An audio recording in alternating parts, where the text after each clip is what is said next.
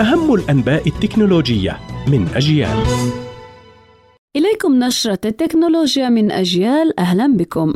شركة هواوي الصينية تطلق الإصدار الرابع الجديد من نظام التشغيل هارموني أو إس 4 وحصل النظام على تحسينات وإضافات. فيعمل النظام مع أجهزة هواوي من هواتف وأجهزة لوحية وساعات ذكية وأجهزة التلفاز والسيارات. أتاحت هواوي تغيير خطوط النظام والألوان وأشكال الساعة والتطبيقات المصغرة ويحمل النظام محرك آرك من نوع جديد ويساعد في رفع كفاءة أداء النظام بنسبة 20% وتسريع تشغيل التطبيقات مع استهلاك أقل للطاقة ورفع مستوى الأمان والخصوصية عبر تقييد وصول التطبيقات إلى البيانات الشخصية.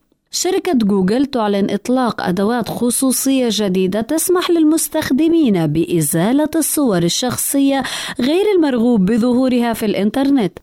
ويقتضي التحديث في حال أنشأ شخص محتوى لنفسه ونشره على أحد مواقع الويب ثم لم يعد راغبا في إتاحته في عمليات البحث بإمكانه طلب حذف محرك بحث جوجل ويتضمن التحديث أيضا تسهيل تقديم استمارات الطلب بهذا الخصوص على المستخدمين.